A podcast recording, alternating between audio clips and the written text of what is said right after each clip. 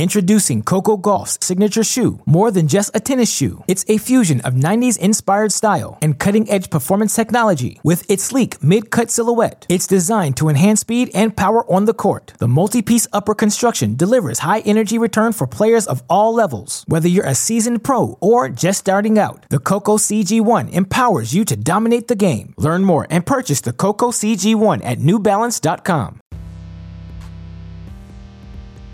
Welcome to Three, a show about Federer, Nadal, and Djokovic and part of the Tennis Channel podcast network. I'm Gil Gross with Joel Drucker and Amy Lundy. We are back again after semifinal Friday. Unfortunately, only one, but Novak Djokovic beats Cam Norrie in four sets to move on to the final. He will have a chance for his seventh Wimbledon title, his fourth straight. Nick Kyrgios in the final. The end of this episode will be a discussion about that match. But first, we're going to talk about Djokovic Norrie. We're going to talk about Nadal's withdrawal. Lots of storylines flying around in relation to that right now. So plenty to discuss as Nadal withdraws due to a tear in his his abdominal muscle. But Djokovic beats Norrie in four sets. I usually ask you guys for like an overarching thought on the match, but I actually want to pause after the first set. I only want to hear what you were thinking after the first set. Norrie wins it 6-2, Joel. No way he keeps that up. That's what I thought. And as soon as the second set started, I saw already some of the errors coming from Norrie. And you just, so Novak was getting into kind of lockdown mode as he can get. I mean, I think, and you texted me some of the data, Gil, about what Novak 12 unforced in the first set. Yeah. 5 and 4 in the next two sets. Correct. Yeah. I mean, so it's just, again, it's funny that people came to center court hoping to see two matches. They initially, but Rafa had to withdraw. They kind of got two matches today. They got a really good set from Cam Norrie and then Novak pretty much in control. It's funny. I have a friend that I was texting with that I would say has just recently caught the tennis bug and is starting to watch a lot of professional tennis. And he was texting me about Norrie being at this point in the tournament and that he must have gotten lucky. And is he a pusher? And I'm kind of like, no, shaking my head. So I had to spend the first part of the match convincing him that Norrie is a really good player and deserves to be there and is a lefty and is extremely tricky. And then I had him so convinced, he was like, so is Norrie going to win the match after the first set? And I said, no. Novak's got this. And my impression was that, I mean, Novak said in the post-match that he was a little tight and wasn't hitting through his shots. That really wasn't my impression. Of course, he's going to be tight. I mean, there's a lot of pressure on him, but I didn't think there was any more pressure on him than he usually feels. What I thought was Norrie, as we've talked about, has an unconventional technique, and they had never played on grass before. They had only played indoors on hard court. And picking up the ball off of his racket as vis-a-vis this surface, I thought was just a little bit tricky for Novak, and that he needed some time, a set, to kind of visually start picking it up. And I thought that was evidenced by some wrong footing by Novak in the first set, where he thought he spotted a dropper and then he went back, and then he was just kind of didn't have his feet under him. But after that first set, he started to visually click in, and then it was all Novak from there. The discrepancy between Norrie's forehand and his backhand is so enormous that it can't be a great feeling if you don't have your timing and you don't have your footwork. It's I agree that was a factor. The one thing I would disagree with is that Djokovic feels the same amount of pressure as normal. I think the pressure's way up here, given he hasn't won a major this year and might not get to play the U.S. Open. Nadal withdraws. That doesn't help, because now he's an even bigger favorite. The expectation that he's supposed to win is even higher. So when I saw him as tight as he was, I mean, credit to Norrie, but normally when Djokovic, even when he's tight, he still makes more balls in the court than he did in the first set. I was just thinking, wow, this is another level of pressure right now that Djokovic is dealing with. But once he kind of got his confidence and loosened up, it was okay. Well, he sort of took Norrie's measure. He kind of saw how much he could do. I mean, he's a lot of diagnostic going on in that first set and seeing how balls are and adjusting, I think, as Amy pointed out, the grass surface and just getting used to the Norrie ball, which is a little bit different than a great many contemporary pros. So now the next three sets come around. Joel, you mentioned Novak, his mistakes go way down. He's not giving Norrie anything.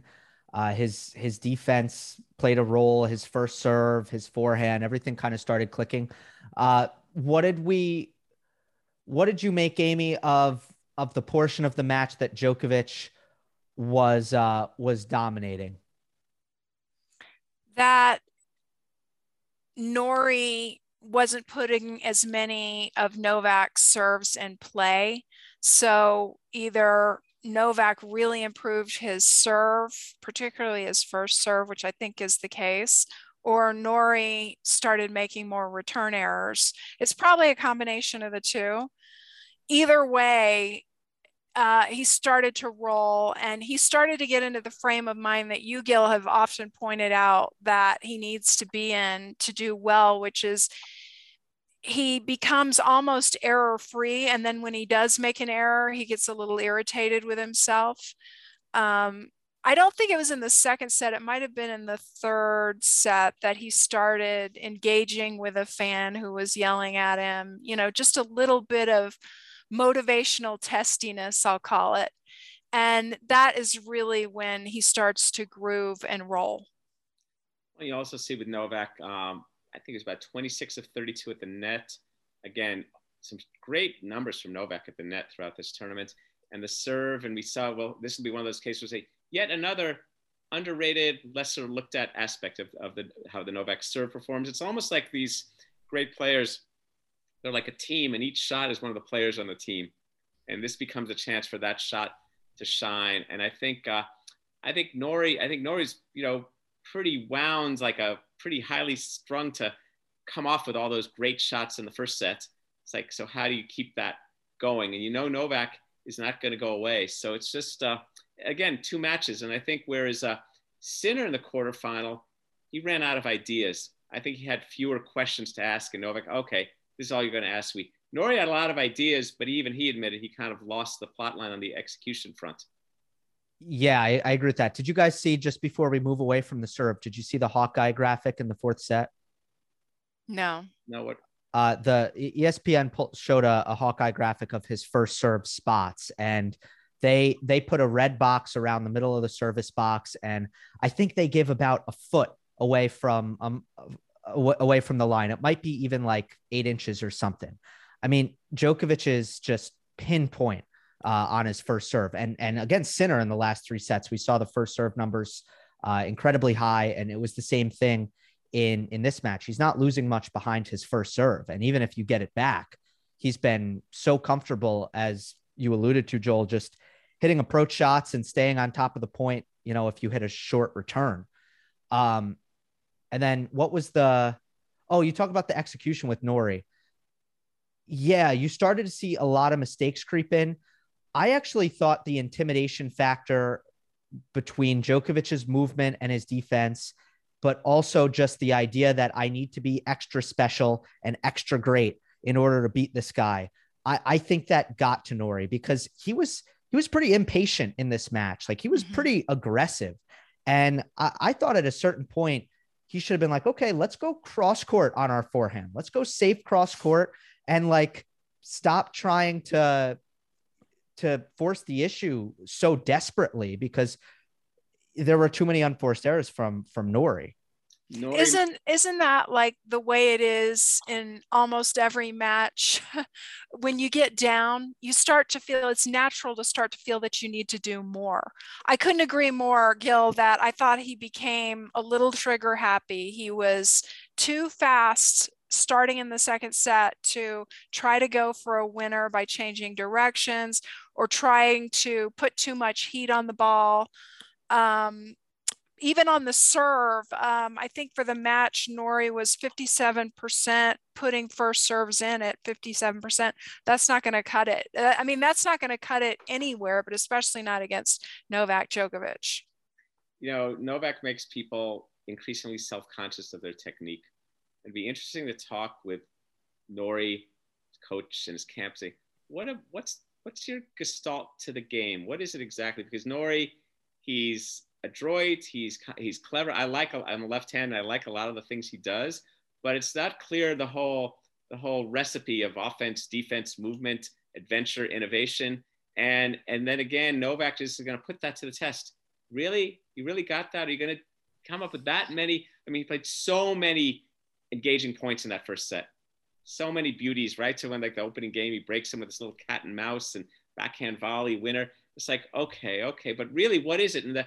And also, I think the less you are sound of your technique, the more you feel the need to go for something sooner. I mean, I can't believe I'm saying that about a Wimbledon semifinalist, but there, I said it. And remember how I said that going into this, that Norrie should try something radical like lobbing, because Novak isn't as crisp on his overheads. And it was actually Novak that lobbed Norrie a few times and drew an error on an overhead. And it was Norrie that looked really unsure. I think multiple overhead misses. I don't know if it was more than two, but. Remember the tweener lob? Remember that one? Yeah. I think that was incredible. When you're a player like Norrie and you're on the innovation index, because your game is built around broad set of things. This is a little different than Sinner, and you miss those. Missing an overhead then can create erosion in the other strokes too, not just the overhead. Because I think there's not as much technical soundness. I think Sinner is a little different. Sinner just didn't have as many ideas. It's almost like you could take each of them. Okay, you have some ideas, you have some execution, but I think Novak, he just when you start to miss, you get things self-conscious. Then you start to go more on the other shots. I mean, Norrie was starting to miss some forehands pretty frequently, don't you think, Gil? Totally. And that's where I do think he was going for a lot on them. That's where it's like, okay, I have incredible legs. I'm an amazing athlete. I never get tired. Let's go safe cross court and make Novak come up with something. Like, let's try to trust my legs here. I wish he went to that. Maybe he'll go to it next time. I think it could have been a more compelling match if he did that. Because Novak loves if you come at him. He wants to counterattack and defend and hit passing shots and retrieve drop shots. I think he'd much rather do that than if Norrie's going to hit through the middle and cross court and, you know, make the points almost a little bit boring for Novak. Oh, it's such a stew. Norrie has that first set was like a bouillabaisse, a stew of all these different things of, you know, seafood and noodles and vegetables and all these things. And then I don't know. And so I wonder, I really like the way Norrie plays, but I wonder how he's going to process this match moving ahead. I think Novak, Novak got a measure of him. Yeah. If I could just jump in with this, as regards Novak and his talent, we had a Twitter follower who watches our show, Cam, brought up a topic which was actually brought on the U.S. telecast that they brought up. And we've discussed it ad nauseum here on our podcast if you want to look through some of our older shows on Novak. But the question was, what makes him so good when it's not readily apparent to the eye, like it is with Roger or Rafa? And I came up with this, the 4 Ds. I mean, this is just me and what I see. And it's depth, direction, defense, and demoralization. So I think his depth is consistent and draws his opponent off the court. Direction, how he starts to open up the court. Defense, one of the most incredible defenders in the history of tennis, makes you hit 3, 4, 5, 6, 7 more balls. And demoralization. After facing those first 3 Ds, you're going to get demoralized and do exactly what Cam Norrie did today, which was try to overhit or play too much. Do you know what I think the best comeback? And I just thought of this, Amy, and I do like the 4 Ds. Mm-hmm. I think the best comeback to what makes Novak great. What is he not great at? Yeah. That's right. I like that. And I like that I like that it's kind of like little d plus little d plus little d equals big D. I mean, these things that he does that eventually leads to that. And it's this smothering. And this thing, though, with the defense, I've talked about this before, we have about defense. Yes, certainly the Gumby and the retrievals and this incredible shot he hit versus Sinner. But it's also, it's funny, and this is, I talked about this recently with some teaching pros. What's the language? Defense steady. Well, if someone hits one ball about 8 inches inside your baseline, catches your eye. Two balls, it's pretty good. Three, wow. Four, what's defense now? What's defense? What's offense? What's the application of pressure? And I draw an example of Chris Evert, because that's how she won. It appeared, what's really going on here? And it's so brilliant, and it's non-visible the way we see the ballerina and Roger and the movements. And Roger, is going to probably, in any match, he could play us. And of course, that match is going to hit three shots. Say, oh my God, I've never seen that beat before, or that's incredible. Rafa, the bullfighter, the matador, right?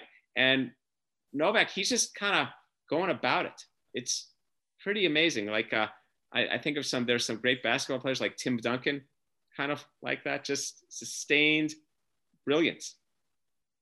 My coach, what you described, Joel, my coach, and I would describe it as trading. So it's not defense and it's not offense. It's trading.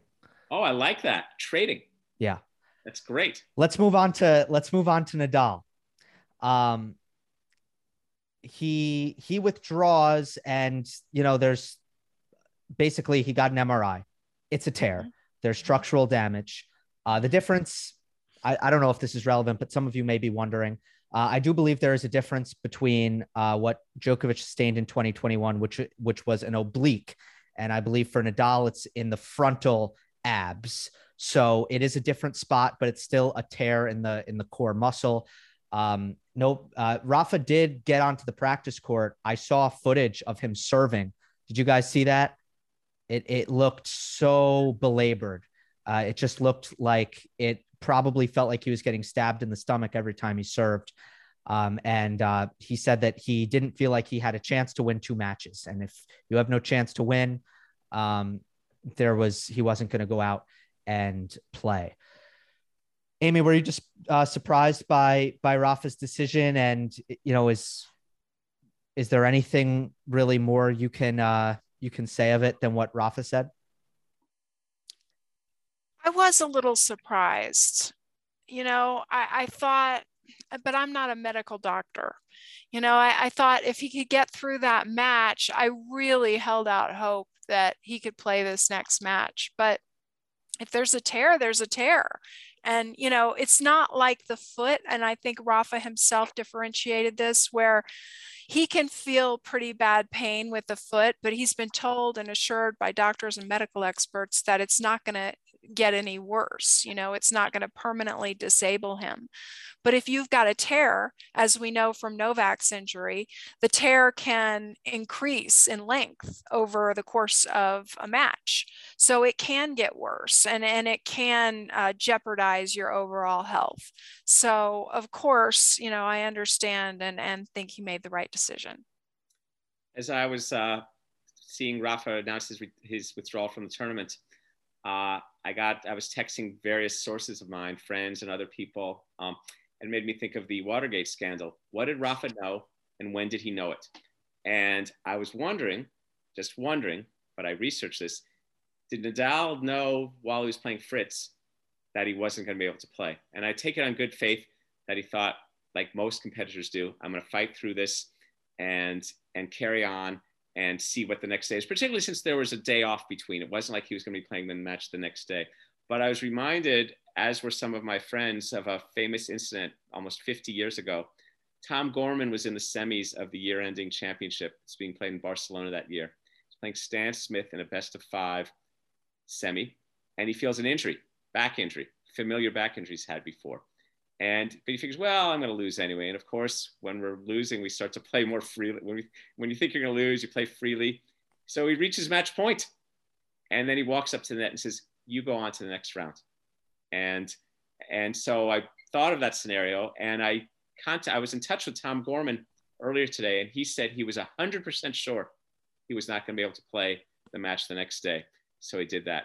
Nadal, I take it on good faith that Nadal thought, hey, let's get through this one and let's see. I was in touch with a physical therapist, an orthopedic surgeon, who've said the same thing. It's like, you know, he hadn't been diagnosed. You get treatment, hope for the best. So I just want to put, you know, address that a little bit. It's an interesting topic. It's an interesting thing to consider because you see, and then I think also, golly, what if that had been a semi versus Fritz and Nadal had to show up? Yeah, I'm going to default the final. And that happened once. I just received this week a book called The Wimbledon That Never Was about the 1931 final where that happened, where the American Frank Shields had an ankle injury and he could have played, but the USLTA said, we got some Davis Cup in a couple of weeks. We need you healthy. Deef the Wimbledon final. Sidney Wood wins it. So these things happen. But now here we are 50 years later. And I feel that Nadal, he did all the right things in addressing this, but it's unfortunate. I don't know. It's sad. I wanted to see those matches. Well, really good work by you to do all that background and to reach out to Tom Gorman. All that is fabulous insight and very interesting. I think, though, that you probably have come to the same conclusion that I have, that he needed to complete the match because he's a competitor and that's the way it goes. And he needed the information. He needed the MRI. But, I'm with Andy Roddick that, you know, if you're a competitor, you do everything you can to win the match in the moment. And also Taylor Fritz said that he doesn't want any handouts, that he took full responsibility, which I thought was just a totally great and healthy attitude, that he should have beaten Rafa there. He had his chances and he just didn't do it. So he says, I don't want any handouts. Yeah. I mean, he was eliminated. So I get, like, if you're Nick Kyrgios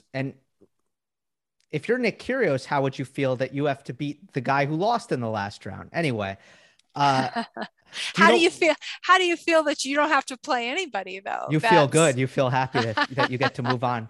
Do you remember the last time we were having a similar conversation, guys? Yes. Last year, Roger Federer. I think that would have been it would have been more reasonable for Roger, match point against Kupfer, right? Mm-hmm. It would have been more reasonable for Roger to do that than in this case, Rafa in the heat of battle, trying to give himself a chance, find a way. Probably didn't think he was going to beat Taylor Fritz, but was just putting his head to the grindstone and seeing what happened and hoping to recover in the next 2 days. Nadal never thinks he's going to beat anyone until he beats them. You know what I mean? It's like, yes. The Nadal approach, I mean, in a way, I mean, this is part of one of the themes, or it's almost like the mega themes of each of our guys. You know, Novak is going to stop missing. That's what Novak's going to do. He's not going to miss. Roger's going to create something elegant. And Rafa, I'm just here to compete. We'll see how it goes. You know, that's Rafa. And so he wasn't thinking that he's supposed to be Taylor. He's not supposed to be Taylor. There's no supposed to's in the Rafa world. There's just that's what makes him so compelling, and I think that's what makes him such a remarkable competitor. Let's dig a little.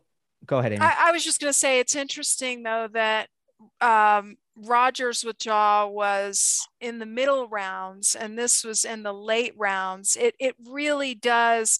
To do this in the late rounds really puts a strain on the tournament. It puts a strain on TV rights holders. And I know people say, I hate the broadcasters, you know, screw them, who cares, you know, but then out of the other side of their mouth, they say they want better coverage. They want a better streaming product. They want better talent. They want more insights. Well, just understand that not being able to broadcast a huge Wimbledon semifinal is it's going to put the TV network at a big deficit for the rights that they paid dearly for. So there's going to have to probably be some givebacks or something in the contract or something like that. And it's it's hard on the TV broadcasters. So not having a semifinal at Wimbledon, missing a semifinal is it's a big strain and it's not ideal. First time in 30 years, a slam semifinal had a default. Krejcik, right? 92. Right. Yes. I'm glad you said, Amy, that it's the TV and the fans because I saw a lot of, I feel bad for Taylor Fritz, and I don't understand that at all. And I think Fritz put that to rest, so we can get rid of that. I feel for the tournament. I feel for the fans. I feel for the TV rights holders, but this is, in my opinion, a hazard of individual sports. Doesn't happen in team sports. Brady goes down. LeBron goes down. We play on. Doesn't happen in golf. You got a field of golfers. In the UFC, it happens. You know, the main event canceled. Boom. Fight's not going to happen, but the event still does, right? So similar to that. Tennis, this is how it is. The solutions are way worse than the problem, in my opinion. The solution of putting Taylor Fritz through, he already lost. He lost a match point in the tournament. He has a chance to win Wimbledon, and he will have gone 6-1 and lifts the trophy, even though he goes 6-1. What do you do about prize money? Nadal deserves his semifinal prize money. He won the quarterfinal. He deserves the semifinal rankings points because he won the quarterfinal. Who gets the prize money? Who gets the rankings points? What are we doing here? Not to mention,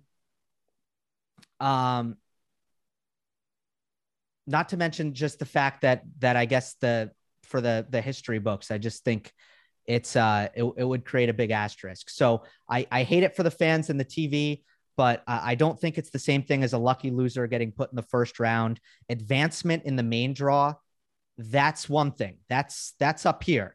Participation in the main draw, we give that out a lot easier. We give wild cards. We give lucky losers. That's okay. But advancement, that's a separate level. I like it. Wow, that's pretty cogent, thoughtful. I like all that, Gil. Yeah, I'm talking about the scenario of the lucky loser, and then they move them on. But then there's staying. There's also we didn't mention the possibility of corruption in that also. That can happen too. Your people can get in cahoots and create a plan. Okay, I'll to advance or something like that. Yeah. I will say that I have not made up my mind about it yet, but I think it should be discussed. And there are enough tennis minds, respected tennis minds out there who agree with me, including Pam Shriver, Brad Gilbert, Chris Clary of the New York Times, that let's at least talk about it. Sometimes in tennis, we get a lot of contrarianism just right off the bat. A rules change is proposed, and immediately it's shot down, and there's some sort of ugly debate that I don't think happens in all other sports. I think it happens a little bit in baseball, but even baseball, the purists. But even baseball, as Don Van Natta reported this past week with an amazing piece on Major League Baseball, they are considering going to robots to call balls and strikes as soon as 2024. So if baseball and their purists and traditionalists can consider innovations and rules changes, then we as a tennis community should at least be able to discuss it and weigh the pros and the cons without saying things like that's silly or dismissing these ideas out of hand. I will just say that I haven't made up my mind about it. And very, very broadly, if you think about it, in other sports, there are so-called double eliminations. I mean, that's not foreign. It does exist in some other sports, very broadly. And I'm not talking about taking a tennis tournament and doing a group stage. Please don't misunderstand me. I just think that we have a problem here. And if it becomes too much of a problem, we may need to look at some innovative solutions, just like what happened when in tennis, we were having an overabundance of retirements, not like retiring from the sport, but retiring from matches.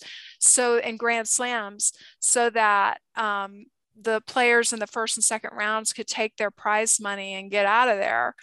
And then the rules were changed to punish that kind of behavior and cut that out. And lo and behold, the retirements from Grand Slam matches are way down, and that benefits the fans and the sport overall.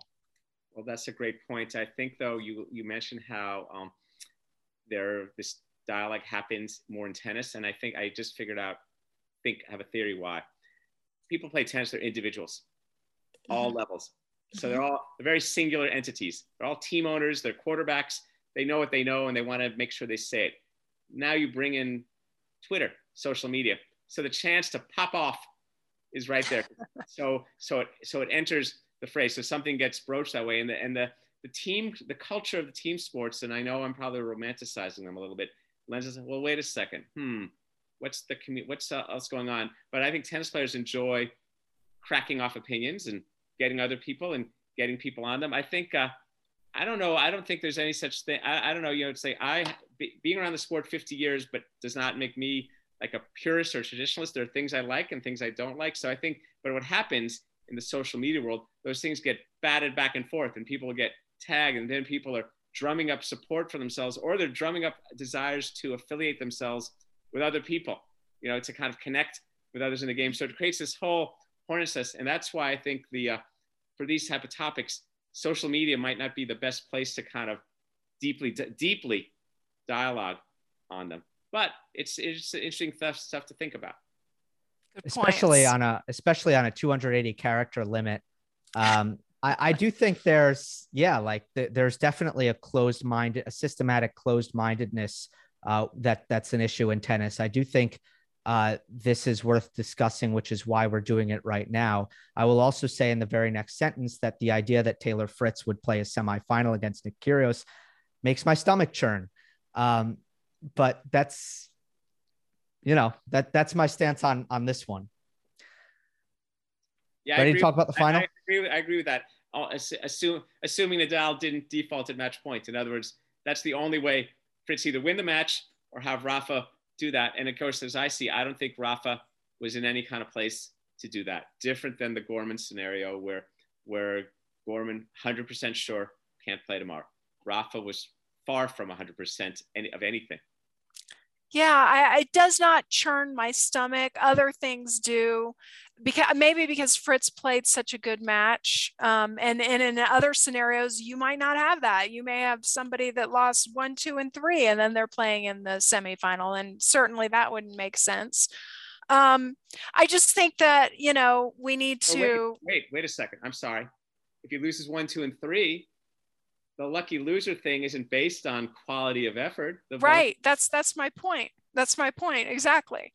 Right. So in other words, if Nadal had beaten Fritz 1, 2, and 3, and then retire. Right. So that's where this lucky loser concept gets complicated. Right. Exactly. That was my point.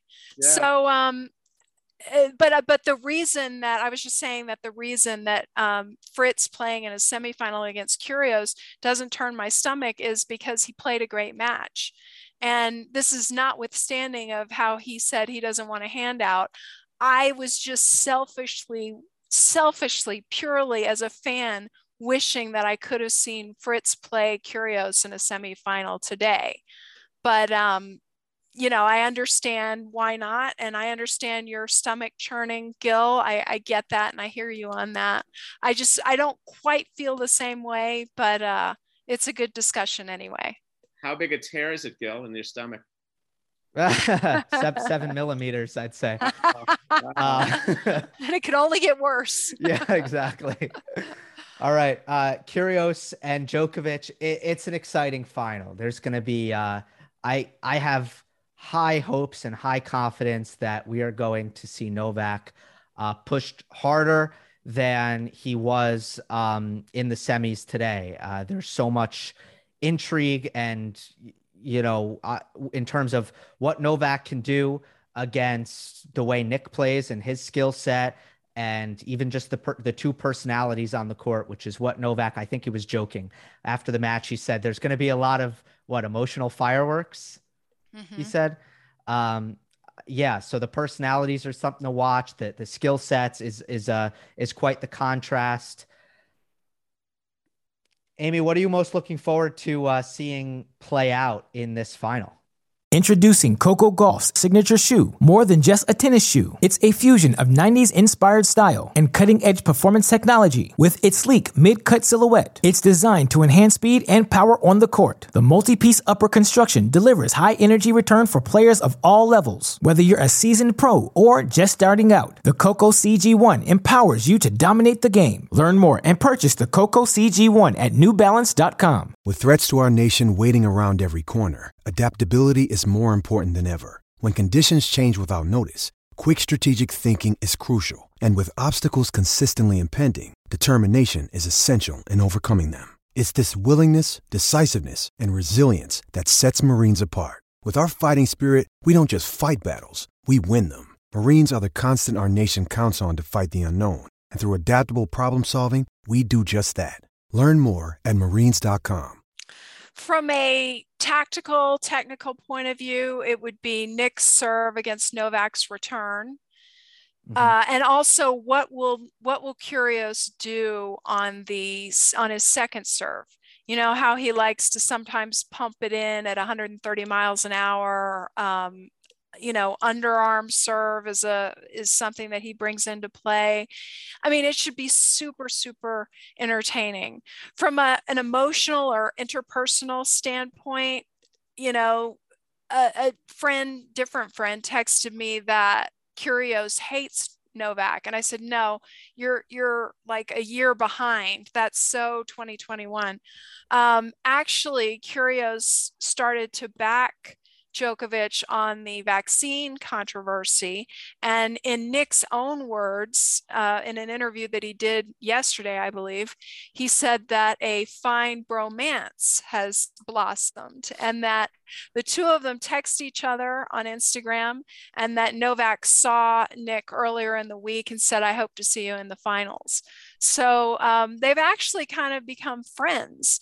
And so it'll be interesting to see how that kind of plays out.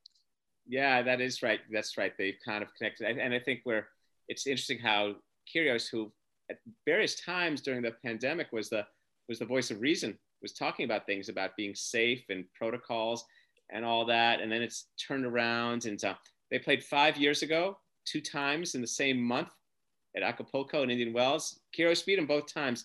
That, as we Novak chroniclers recall, was kind of a down period of Novak. I was at that match at Indian Wells, and it was impressive. I mean, Novak was playing that passive way where he can be taken, and in a 2 out of 3 set match, that's even more possible because it's such a shorter format. This one is different, and I think as I've been taught, there's two games in tennis, the serve game and the return game. And you hit it, Amy, the Kyrgios serve, the Novak return, and then the opposite too. When Novak is serving, what does Kyrgios do? I mean, Kyrgios is he's got so many skills, and how does he bring them, and how does he build his points? And then there's the whole nerves aspect. I don't know. He's remarkable. I'm so personally interested in seeing if they play their best and for how long, right? In terms of Nick hasn't been in a match this big, not even in the stratosphere. I mean, he didn't play the semifinal with Nadal. That would have been the biggest match of his life. That would have felt different, in my opinion. I mean, you got to remember the quarterfinal was kind of buried. He's playing Christian Garin on court one. So look, he's had these experiences on the biggest stadiums in the world, certainly being the draw that he is from a scheduling perspective, being an unseeded player. Often he generally has that like second round popcorn match, Kyrgios Murray at the US Open, but this is the Wimbledon final. So I'm so fascinated to see how he handles that psychologically, given his whole deal about kind of never being someone who is all too motivated in terms of results, someone whose effort level was in and out, someone who's emotionally volatile. And then on the other side, Novak, I'm much more, obviously, I know how well he handles these occasions. I still wouldn't deny that this is a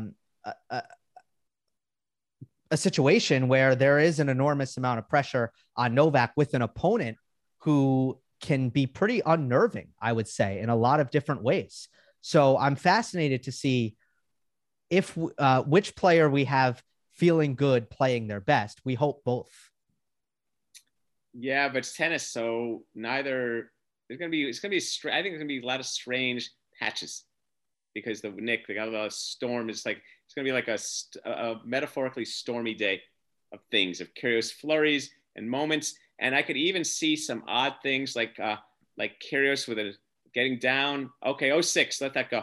I mean, just stuff. Just like you see these flurries with Kyrgios, and yet it's fascinating. It's a really intriguing matchup. I don't think they're going to be playing their best simultaneously by design. I think they're going to each have these different kind of moments of crisscrossing things. We'll see some pretty impressive rallies at times, but it's just, you know, Novak's not here to help you play your best. A couple of things that Nick has said have kind of stuck with me. I mean, to your point, Gil, he said that since he's been born, I think he's 27 years old. Since he's been born, only 8 people have ever won Wimbledon. And now he's going out there and trying to do it. I think he knows history really well, and I think that's going to kind of weigh on him. And just from listening to Nick in some of his more honest moments over the years, he really sees himself as someone who is supposed to entertain and bring eyeballs and be an iconoclast and bring young people in. So I wonder if his true goal is deep down inside is really just to entertain and give it a good go, give it a good show, or if he really has that killer instinct to want to win the championship. Well, I think he definitely has some of the first. I think what it is, though, this is where you sometimes become at the mercy of your homework. And this is where it's like Nick versus Nick. And who am I? It's like, I didn't mean to get to the Wimbledon final. Oh my God. That was kind of what it feels like. And now, oh my God, here I am. It's the Wimbledon final. It's not the quarter. It's not the semi. I'm not the surprise. I'm there to really grab a significant outcome. And he's got his whole process, anti-process, his whole passive aggressive thing, the Australian thing, but the weighing, you know, so funny, pressure weighs on people. I thought it's a privilege. He feels more pressure. I feel more pressure. It's usually not a privilege. Well, but no, fighting words. I love that quote. I adore that quote from Billie Jean King, but for most players in most situations, it is not a privilege. Well, I think you forget that it's a privilege. You go temporarily insane and you lose perspective and you forget what it is all about. But I would be remiss, we would be remiss if we didn't bring up that there are 2 extra elements of pressure here, 1 on each player. 1 for Novak is that he may or may not be able to play the next 2 Grand Slams. So that's an element of pressure. And for Kyrgios, he has some accusations of domestic abuse hanging over him that he's going to have to face in Australia. And that story has just broke at the championship. So those are 2 extra elements that are going to be weighing on them or not weighing on them. See, I think this stuff, I don't know. I know what we mean about pressure, and we use those terms and who feels more and who, but I think it's just, it's sort of a form of an illusion. It's not necessarily real, even though it's real. It's like belief and all these things. And I think one of the things I so like about Novak is there's been clutter. There are things, there's the external opponents and there's opponents and there's moments, and he just gets down to business. That's what I so like about him, how he just focuses on task at hand, playing a good point. And with Kyrgios, that's where we're kind of in the whole realm of the uncertainty about Kyrgios, because we haven't never seen him play. I've still never seen him play a Grand Slam semi. But now I get the final. Total, yeah, I agree. Total uncertainty. But now final. Quick clarification. The pressure, I see, right. Okay. Being in situations where you feel pressure is a privilege. It just doesn't help you play well. Well, what helps you play well? So Joel, yeah, let me ask you a question. Novak, Olympics last year, once every 4 years, obviously fatigue, a big factor on both of these occasions, but wanting to win the Olympics so bad, really making that a goal, coming off of Wimbledon, all of the things you saw there, US Open final against Medvedev. In those two situations, do you not think that the weight of what Novak was trying to achieve was a hindrance to him playing free and loose and his best tennis? Well, we saw it sort of seemed to hinder him because he didn't play well. I think they're very obviously very different situations. One, the desire to accomplish something for a nation in which he's a bigger than life icon, the most significant person in his country or up there. And two, the possibility of history. Yes, of course, those are pretty super duper rare moments. I mean, the one he was in the US Open, nobody had been in 52 years, won 3 sets away from doing that. The other is also particularly unique to Novak because of his relationship to his country in a way that it might not have been to an American playing that gold medal match, might not, or gold medal or semi. He wasn't playing for the gold last year, but just an American might not have felt that way. Novak's affinity for his homeland. So yes, I get that. But now a chance to win a 7th Wimbledon. I'm not saying, of course, pressure, nerve. I get it. I mean, the nerves, maybe that's what Novak is, that maybe that's what a lot of these starts have been about this week, is his nerves. Well, I think it's pressure is a privilege, almost like the, I'll come up with a corollary to that, the Roosevelt corollary to the Monroe Doctrine. Pressure is a privilege, but pressure is also physiological. It can make your heart increase. It can cause you to sweat. It can cause your muscles to stiffen and tighten. And those are facts. That's biological. So yeah, it can have an impact. There are studies that say it causes cramping. Medvedev cramped in the 3rd set against Nadal in the Australian Open final. It was set number 3. Are you kidding? So that's a good point, Amy. Technically, let's get back to the first thing, which is that I think we all agree we're excited to see this. Kyrgios' serve against Djokovic's return. There have been, a lot of examples of this kind of intrigue on a grass court, knowing how important the first serve is, from the Federer-Djokovic rivalry, where that has been a major factor on Wimbledon, at Wimbledon, I should say. I think a lot of people's dream Djokovic matchup is Djokovic-Sampras at Wimbledon, wanting to know what that would look like. Sampras's serve volleying against Djokovic's return. Nick and his serving, it is special. Like, it is really, really, really great to an extent that maybe he doesn't even get. I mean, I don't know. Like, it's really after Isner and Opelka. What do we think? Is he the 3rd best server in the world?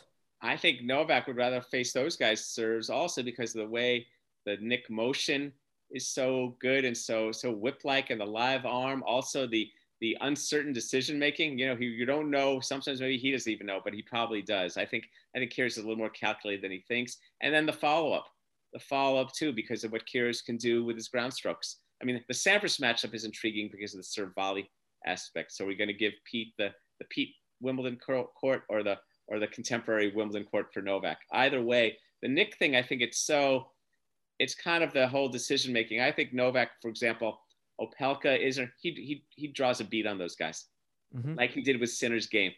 Okay, I see. Here's where you go. Yeah, you have your 26 aces. Okay, that's good. But I pretty much am going to deal with you through these lanes. But Kyrgios, different. I think I'm reminded of a video that I saw from some ATP guys. It was 4 or 5 years ago. They had used their technology to layer Nick's serve over itself, like whether he went wide or whether he went T, and they layered the videos. Oh, and it was identical. Yeah. So their point being that his serve is unreadable, and the toss is the same, and the racket is the same. His serve may be more unreadable than Isner's or Opelka's. So I think that's a good point, that he would maybe rather face those serves than Nick's serve. Yeah, he also knows if he spits them back, those guys are less likely to hurt him the way, Kyrgios backs it up pretty well when he's playing well. But again, yeah, there's the whole uncertainty. We haven't seen him. I mean, so what was his, you know, once he got into that fifth set with Nakashima, he was pretty comfortable.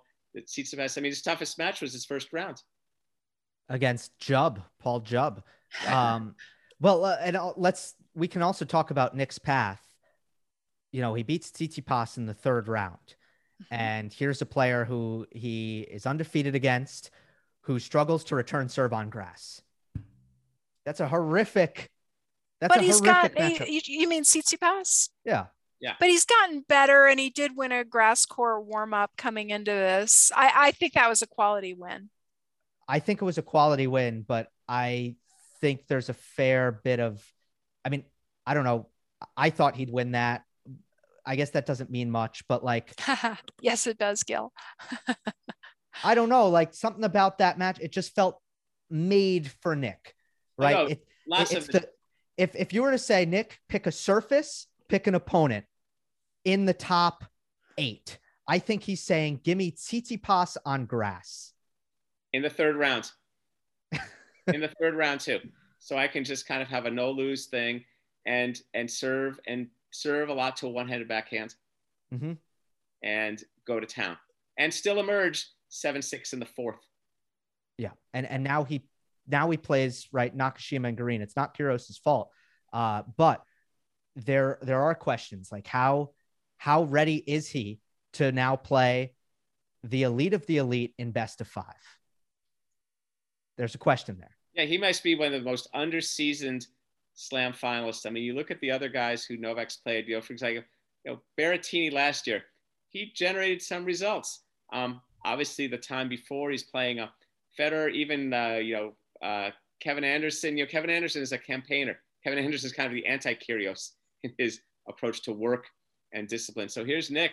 It is just, it's hard. I'm trying to remember a more wild card, like finalist. And I don't associate even Goran Ivanisevic, who was 125 in the world, but he'd been to three finals. And yet we know what Kyrgios is capable of based on his record against the current top 10, which I believe is above 500 now. But in best of five. I'm not sure what it is exactly, but his overall record in best of five is pretty good though, isn't it? Versus top 10. But versus top 10. Versus the current top 10 or at the time top 10. I'll get it for it'll take me only a second to get it. Best of five. Oh, okay. Hold on. I remember looking up some stats from earlier this week that he had a pretty good record in best of five. And he'll tell you in 5-set matches, he's undefeated at Wimbledon or something. He's got all the stats. Well, yeah, because when he's playing, you know, he creates a lot of drama in the early rounds because he's under seasoned sometimes. And so then he has to go 5 sets with someone who you'd like to think he should beat in straight sets. And that's all good. So I want to see him, you know, it's a remarkable career. And here he's in a Wimbledon final, and it's a fascinating matchup. I mean, here's a guy Novak, who always does his homework. And here's Kyrgios showing up. Wow. All right. 3 wins, 15 losses. It was a 10-match losing streak. 1, 2, 3, 10-match losing streak before he beat Tsitsipas. So the history of beating top 10 players in best of five, it is not there. I think you guys might have been talking about 2 different data points. One. Yeah. I was talking about overall record in best of five. No, we were talking about playing top 10 players in best of five format. Right. And I was saying he has a pretty good record just overall in best of five and also in 5-set matches. But you're talking about top 10. Yeah. I'm saying, is he ready to beat top players in best of five? Because in best of 3, he's actually been he has a good record. He's 20, 25 and 35, which is fine. It's pretty good against top 10 players. And then you just see that win percentage just nosedive when it's best of five, which means it's a major. But what's his overall record in best of five? Wait, the question. Yeah, I'll get that. But wouldn't the question be, is that better or worse than best of 3? Right. Cause he's a good player. So he should have a good record in general. In best of five format, as opposed to 5th sets. So best of 5. Yeah. Best of 5 format. He is 57-32, which is a 64% win percentage. Mm-hmm. Now let's see all best of three. He is 184-93.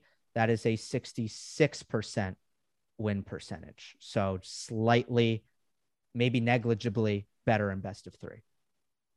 And his 5-set record. Oh, and 5 setters. Like yeah. It goes to a 5th. That would be 11-3. That is excellent. Yeah. So yeah, Nakashima and Job 2-0 in this event. All right, let's wrap it up with like one thing that I think we will see. Okay. I think here is one thing that I do think we will see. Djokovic's rate of returns in play, in my opinion, is going to expose some of Kyrgios's bad habits, lapses in focus, some poor decision-making, occasional laziness, just those little blips in the radar. Those little blips in the radar are going to be a lot worse because of how much Djokovic is able to get the serve back. Joel? I agree with that. And it reminds me of the time early in Kyrgios's journey, I think it was Roland Garros and I think it was Andy Murray. So I think that's kind of like a prototype matchup. It's like this guy, it's like, that's why I would have been interested to see Kyrgios play de Minaur in lieu of Garin. Like this guy just keeps spinning things back. And how many forehand winners do I have in me? So you're right. So it's because he's going to hit his share of aces. He'll hit plenty, 25 plus or something aces, but how much, what's the spit back rate of the other ones and deep and middle. And again, I think we talked about that before about a good way to play Kyrgios might be to hit to a lot of B and C deep middle because he loves off the move, angle, go, shot make, do something. So I agree. That's going to be interesting. So again, yeah, serve and return. That's the pivot. I think one thing I would look for is break point opportunities.